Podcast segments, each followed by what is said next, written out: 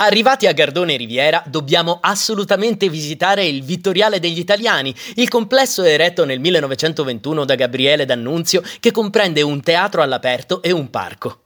Poco lontano non manca di interesse il Giardino Botanico Fondazione André Heller, creato dall'omonimo artista multimediale austriaco.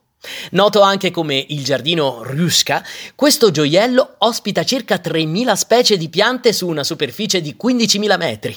Ciò che colpisce davvero il visitatore è l'incredibile varietà di fiori e piante che si sposa armoniosamente con le strutture artificiali che vi sorgono all'interno.